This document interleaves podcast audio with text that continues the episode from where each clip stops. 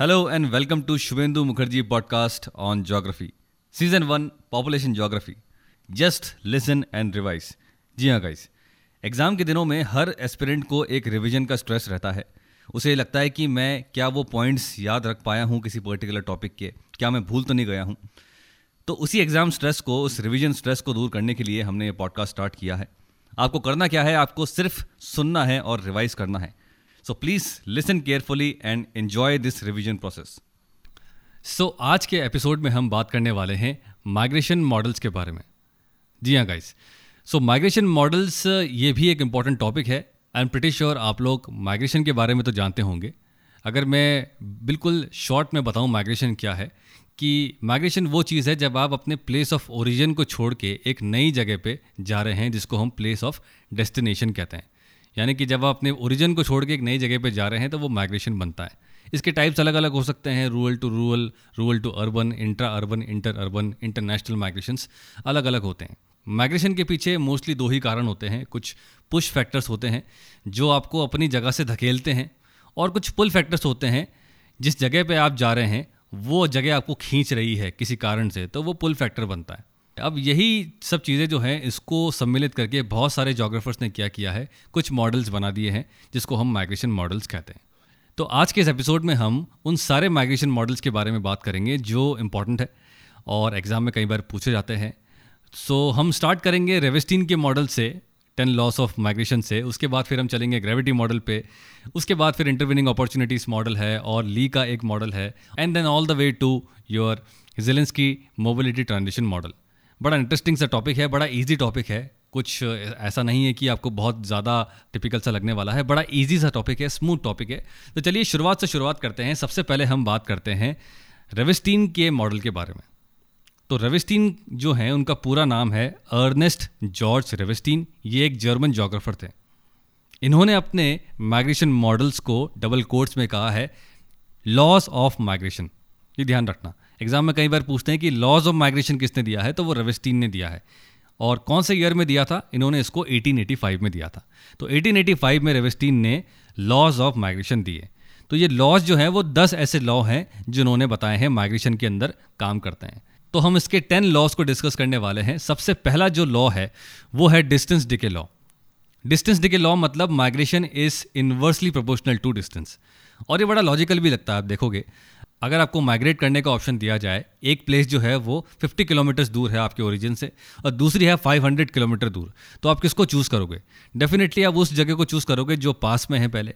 तो यही बात उन्होंने कही है अपने पहले लॉ के अंदर कि माइग्रेशन जो है वो इन्वर्सली प्रोपोर्शनल है डिस्टेंस के। फिर आते हैं दूसरे लॉ पे, ये बड़ा सिंपल सा है। ये कहते हैं कि माइग्रेशन जो है वो स्टेजेस के अंदर होता है स्टेप बाय स्टेप होता है। यानी कि जो विलेजर्स हैं वो पहले टाउन की तरफ़ जाएँगे टाउन वाले जो हैं वो सिटी की तरफ़ जाएँगे और सिटी वाले जो हैं वो मेट्रो सिटीज़ की तरफ़ जाएँगे और मेट्रो सिटीज़ वाले जो हैं वो मेगापोलिस की तरफ़ जाएँगे, मेगा सिटीज़ की तरफ़ जाएँगे। तो ये एक स्टेज माइग्रेशन हो गया। ऐसा नहीं होता है कि भाई विलेज वाला सीधा डायरेक्टली मेट्रोपोलिस में चला गया। वो नॉर्मली ऐसा वो बता रहे हैं, वो अज्यूम करते हैं कि जो माइग्रेशन है वो स्टेज होता है। फिर तीसरे में उन्होंने बताया कि हर एक माइग्रेशन की स्ट्रीम से एक काउंटर वेव ऑफ़ माइग्रेशन भी आती है, यानी कि एक रिवर्स माइग्रेशन भी देखने को मिलता है। चौथे लॉ में वो बता रहे हैं रूरल अर्बन डिफरेंशियल ये बड़ा इंपॉर्टेंट है। वो कहते हैं कि जो विलेज में रहने वाले लोग हैं, वो ज़्यादा माइग्रेट करते हैं as compare to people living in towns या हायर हायरकी में अगर आप चले जाओगे। तो हर हायरकी के अंदर जो निचले हायरकी वाले लोग हैं, निचले सेटलमेंट हायरकी में जो लोग बाग रह रहे हैं, वो ज़्यादा माइग्रेट करते हैं as compare to their upper hierarchy level ठीक है? फिर फिफ्थ लॉ में उन्होंने बताया है जेंडर डिफरेंशियल इन माइग्रेशन वो कहते हैं कि जो मेल हैं मेल माइग्रेंट जो हैं, वो लॉन्ग डिस्टेंस के लिए करते हैं, लेकिन जो फीमेल माइग्रेंट्स हैं, वो शॉर्ट डिस्टेंस के लिए करती हैं. सिक्स लॉ में उन्होंने बताया है टेक्नोलॉजी और माइग्रेशन का रिलेशनशिप वो कहते हैं कि जैसे जैसे टेक्नोलॉजी बढ़ेगी, जैसे जैसे मीन्स ऑफ़ ट्रांसपोर्टेशन सुधरेंगे, वैसे वैसे जो है माइग्रेशन बढ़ेगा. यानी कि टेक्नोलॉजी और माइग्रेशन का एक डायरेक्ट रिलेशन वो बता रहे हैं. सेवन्थ लॉ में वो बताते हैं कि माइग्रेशन के पीछे जो मेन कारण है, वो इकोनॉमिक ही होता है। क्योंकि इंसान एक इकोनॉमिक रैशनल मैन है। वो चाहता है कि अपने इकोनॉमिक नीड्स को वो और बेहतर बनाए। तो माइग्रेशन के पीछे जो मेन कारण है, वो इकोनॉमिक है। कई बार एग्ज़ाम में ये क्वेश्चन आता है कि the main motive behind the migration is economic ये किसने कहा है? तो ये रेवेस्टीन ने कहा है। एट्थ लॉ में वो कह रहे हैं कि जो बड़े बड़े टाउन्स हैं, उनका साइज़ माइग्रेशन की वजह से इंक्रीज हुआ है rather than it's natural increase natural increase मतलब बर्थ माइनस डेथ तो वो कहते हैं कि जो बड़े टाउन्स इसीलिए बड़े हुए हैं क्योंकि वहाँ पर माइग्रेशन बहुत ज़्यादा हुआ है, बाहर से लोग बाग आए हैं और उन लोगों ने क्या किया, शहर का साइज़ बढ़ाया है। नाइन्थ लॉ में वो बात कर रहे हैं माइग्रेशन और एज ग्रुप के बारे में। वो ये कहते हैं कि भाई जो यंगर एज ग्रुप के लोग हैं, वो ज़्यादा माइग्रेट करते हैं as compare to older age group और वो हमने देखा भी है। किसी फैमिली के अंदर आप देखोगे कि जो यंग एज ग्रुप होगा 24 से 25 वाला होगा, वो कहीं पर भी माइग्रेट कर सकता है, कहीं पर भी रिलोकेट कर सकता है। As compare to fifty sixties में रहने वाले जो फैमिली मेंबर हैं, वो इतना माइग्रेट नहीं कर पाते। उसके बाद लास्ट जो टेंथ लॉ ऑफ़ उनका माइग्रेशन है, वो ये कहते हैं कि अगर कोई माइग्रेंट एक लॉन्ग रेंज ऑफ़ माइग्रेशन कर रहा है, यानी कि वो अगर पाँच हज़ार किलोमीटर या उससे भी ज़्यादा रेंज ऑफ़ माइग्रेशन वो कर रहा है तो वो एक बड़े सेंटर की तरफ़ जाएगा, छोटे सेंटर की तरफ़ नहीं आएगा। ये उन्होंने कहा है। वो कहते हैं कि जो लॉन्ग रेंज माइग्रेंट्स हैं, वो यूजुअली एक bigger centre of trade and commerce की तरफ़ जाते हैं। यानी कि अगर मैं एक बड़ा माइग्रेशन जर्नी ट्रैवल करूँगा तो मैं फिर ज़ाहिर सी बात है एक बड़े सेंटर की तरफ़ जाऊँगा, एक छोटे सेंटर की तरफ़ कोई बड़ा माइग्रेशन नहीं करता है। तो ये इसके कुछ टेन लॉज ऑफ़ माइग्रेशन हैं। बड़े ईजी से हैं, बड़े सिंपल से हैं, बड़े लॉजिकल से हैं। आई एम श्योर आपको ये समझ में आया होगा और आपने इसको अच्छे से सुना होगा। चलिए फिर आगे बढ़ते हैं, आगे बढ़ाते हैं हमारी कहानी। फिर आता है ग्रेविटी मॉडल ऑफ़ माइग्रेशन अब इस मॉडल के अंदर काफ़ी लोगों को कन्फ्यूज़न है कि ये ग्रेविटी मॉडल दिया किसने है, ये माइग्रेशन में कब आया और कैसे कैसे आया। तो देखो सिंपल सी बात है। पहली बात, ये ग्रेविटी मॉडल कौन सी ग्रेविटी की बात कर रहा है? तो ये न्यूटन्स का जो ग्रेविटी लॉ है, वो उसकी बात कर रहा है। न्यूटन का ग्रेविटी लॉ क्या कहता है कि भाई दो बॉडी हैं, उन दोनों के बीच में अट्रैक्शन जो होगा, वो बढ़ेगा जब उनका मास बढ़ेगा और अट्रैक्शन कम हो जाएगा जब उनका डिस्टेंस बढ़ जाएगा। यानी कि जैसे जैसे डिस्टेंस बढ़ेगा अट्रैक्शन कम होगा, जैसे जैसे उन बॉडी का साइज़ बढ़ेगा मास बढ़ेगा तो जो अट्रैक्शन है, वो बढ़ेगा। कुछ वही चीज़ें जो हैं जोग्राफर्स ने क्या किया, इस ग्रेविटी मॉडल को उन्होंने अपनी जोग्राफी में घुसेड़ा। तो सबसे पहले विलियम जे रेली, जो एक अमेरिकन है, उन्होंने 1929 में रिटेल ट्रेड को समझाने के लिए ये ग्रेविटी मॉडल यूज़ किया था। तो ये ध्यान रखना है आपको। विलियम जे रेली ने 1929 में लॉ ऑफ़ रिटेल ग्रेविटेशन दिया था। दो सिटी के बीच में रिटेल जो ट्रेड होता है, वो उन्होंने बताया है ग्रेविटी मॉडल की मदद से। उसके बाद जब ये एक्सेप्टेड हुआ तो उसके बाद जे क्यू स्टीवर्ट ने, जॉन क्यू स्टीवर्ट ने 1947 में इसी ग्रेविटी वाले मॉडल को माइग्रेशन में इंक्लूड कर लिया। ठीक है? तो ये आपको ध्यान रखना है कि अगर ग्रेविटी मॉडल ऑफ़ माइग्रेशन की मैं बात करूँगा तो जे क्यू स्टीवर्ड आएगा। लेकिन अगर मैं ये बोलूँ कि भाई ग्रेविटी मॉडल सबसे पहले जोग्राफी में कहाँ आया तो वो रिटेल ट्रेड में आया, और वो विलियम जे रेली ने 1929 में दिया है। ठीक है? तो फिर से हम आते हैं जे क्यू स्टेवर्ड में, जिन्होंने माइग्रेशन के अंदर ग्रेविटी मॉडल को यूज़ किया। तो वो वही वाला ग्रेविटी मॉडल है, इसको आप देखिएगा। क्या बताते हैं? दो जगहों के बीच में जो माइग्रेशन है, वो डायरेक्टली प्रोपोर्शनल होगा, जब उनका पॉपुलेशन साइज़ बढ़ेगा। यानी कि सिटी ए है सिटी बी है, इन दोनों का अगर पॉपुलेशन साइज़ बढ़ेगा तो दोनों के बीच में माइग्रेशन बढ़ेगा। लेकिन अगर सिटी ए और सिटी बी के बीच में डिस्टेंस बढ़ जाएगा तो माइग्रेशन कम हो जाएगा। ये वही चीज़ है जो इन्होंने उठा के वापस से माइग्रेशन में डाल दी है। तो ग्रेविटी मॉडल ऑफ़ माइग्रेशन ये कहता है कि दो सिटी के बीच में माइग्रेशन डायरेक्टली प्रोपोर्शनल है उनके पॉपुलेशन साइज़ के और इन्वर्सली प्रोपोर्शनल है उनके स्क्वायर ऑफ़ डिस्टेंस से। तो ये बात आपको ध्यान रखनी है। तो उसका फॉर्मूला दिया है जे क्यू स्टेवर्ड ने एम इक्वल्स टू के के जो कांस्टेंट है into P one population of town one into population of town two divided by D square तो एम यहाँ पे बनता है माइग्रेशन इंडेक्स जो हम निकालते हैं दो सिटी के बीच में। तो population of town one into population of town two divided by जो डिस्टेंस उनके बीच में उसको अगर आप स्क्वायर कर देंगे तो आपको माइग्रेशन इंडेक्स मिल जाएगा ग्रेविटी मॉडल के आधार पर तो ये है ग्रेविटी मॉडल आई होप आपको समझ में आया होगा, बड़ा सिंपल सा मॉडल है। फिर हम बात करते हैं principle of least effort of migration ये 1949 में दिया था। और गेस वॉट इसको दिया है जॉर्ज किंग्सले जिफ ने।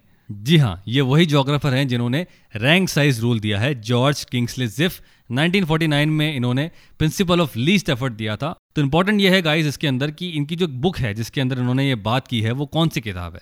तो बुक का नाम है human behaviour and the principle of least effort 1949 में जी के जिफ ने ये बुक लिखी थी।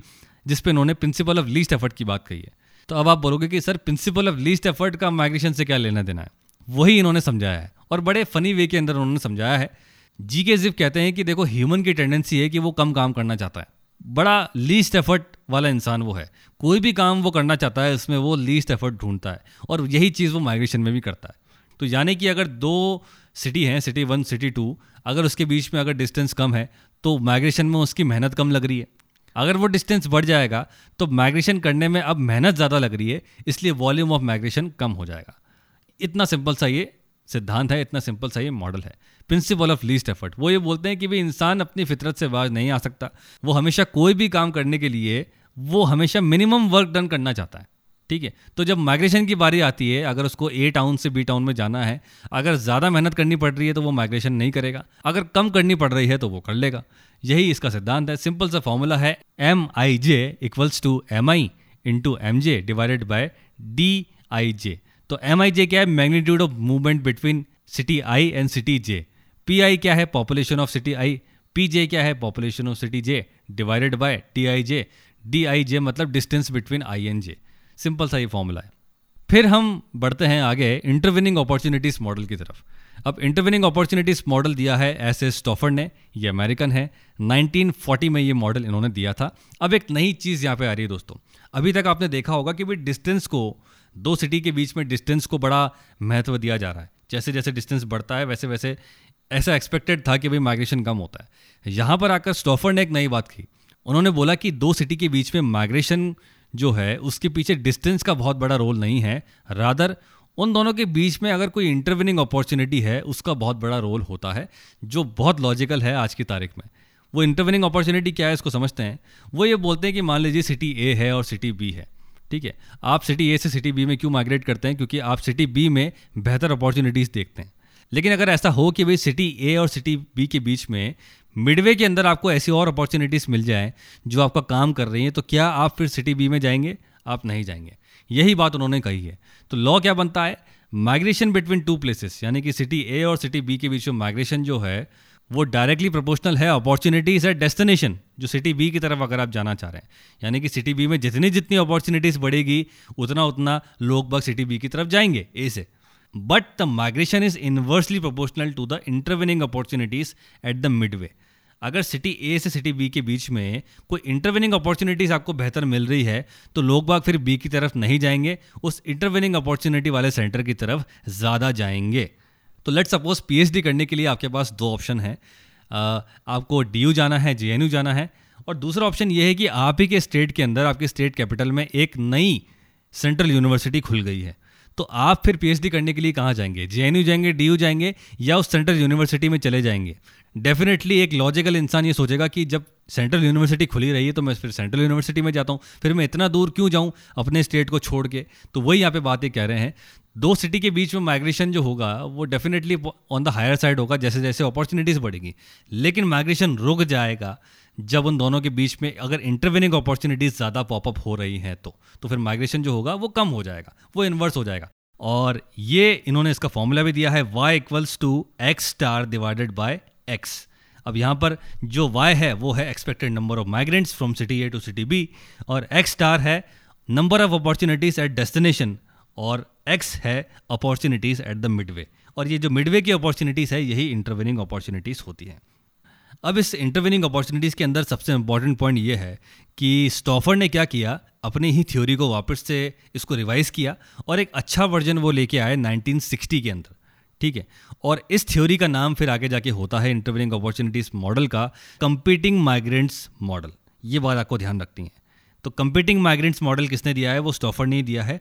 और इंटरविनिंग अपॉर्चुनिटीज़ का वो एक इम्प्रूव्ड वर्जन है। फिर आते हैं ली की थ्योरी ली की push and pull theory of migration बड़ी छोटी सी थ्योरी है और ये आपने कई बार छोटी क्लासेस में पढ़ा भी होगा। सबसे पहला पॉइंट ये है कि एवरेट ली इनका नाम था अमेरिकन थे। 1965 में इन्होंने ये थ्योरी दी है। अपने पुश एंड पुल थ्योरी के अंदर उन्होंने बताया है कि भाई ए से बी के बीच में अगर माइग्रेशन होता है तो उसके पीछे कुछ फैक्टर्स रिस्पॉन्सिबल होते हैं।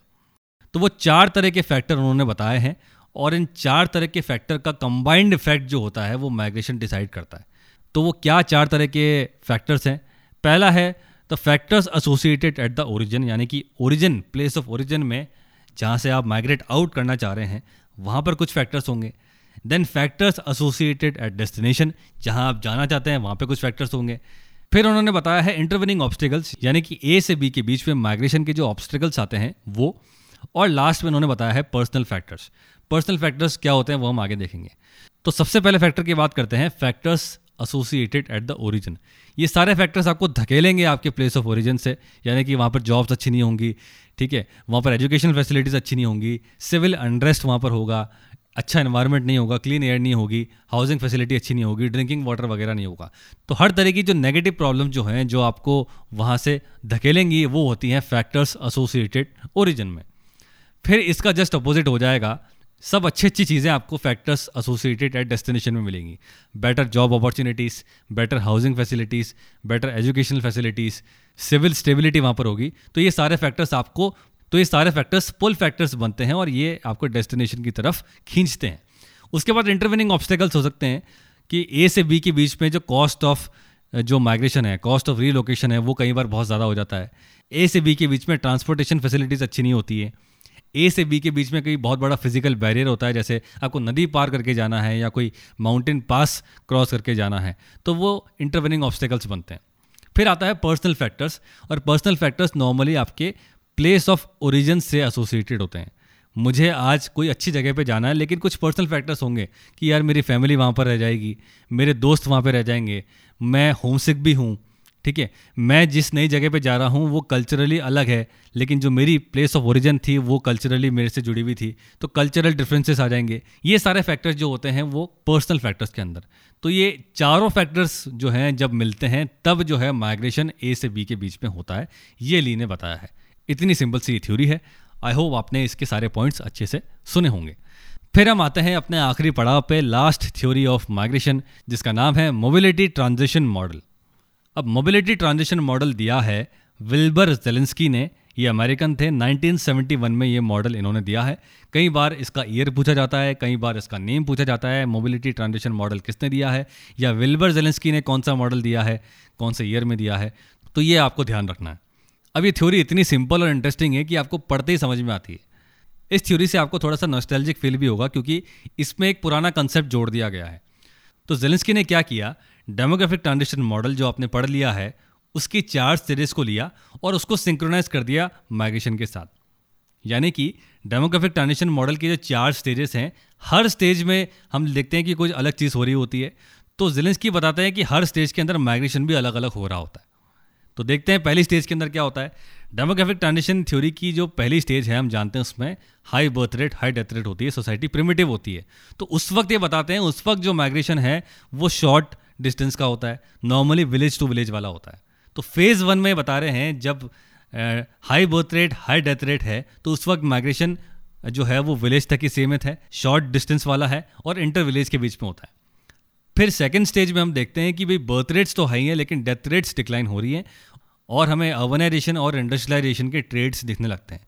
तो इस स्टेज के अंदर माइग्रेशन जो होगा वो मोस्टली इंटरनेशनल होगा रूरल टू अर्बन होगा और टाउन्स एंड सिटीज़ के बीच में माइग्रेशन होता है। यानी कि इस स्टेज के अंदर माइग्रेशन सबसे ज़्यादा होता है अकॉर्डिंग टू जिलेंस की फिर थर्ड स्टेज के अंदर हम देखते हैं कि भाई बर्थ रेट डिक्लाइन होने लगी है साथ साथ डेथ रेट भी डिक्लाइन होने लगी है। सोसाइटी अब क्या हो रही है? काफ़ी अर्बनाइज हो रही है इंडस्ट्रियलाइज हो रही है। तो इस स्टेज के अंदर जो होगा माइग्रेशन इंटरनेशनल वाला रुक जाएगा और mostly rural to urban migration important हो जाएगा इस स्टेज के अंदर। फिर लास्ट स्टेज के अंदर हम देखते हैं कि भाई लो बर्थ रेट भी है और लो डेथ रेट भी है। सोसाइटी हाईली अर्बनाइज हो गई है हाईली मैकेनाइज हो गई है एजुकेटेड हो गई है। तो उस स्टेज के अंदर माइग्रेशन जो होगा रूरल टू अर्बन वाला भी रिड्यूस हो जाएगा और इंटर अर्बन और इंट्रा अर्बन यानी कि दो शहरों के बीच में और शहरों के अंदर ही माइग्रेशन होगा।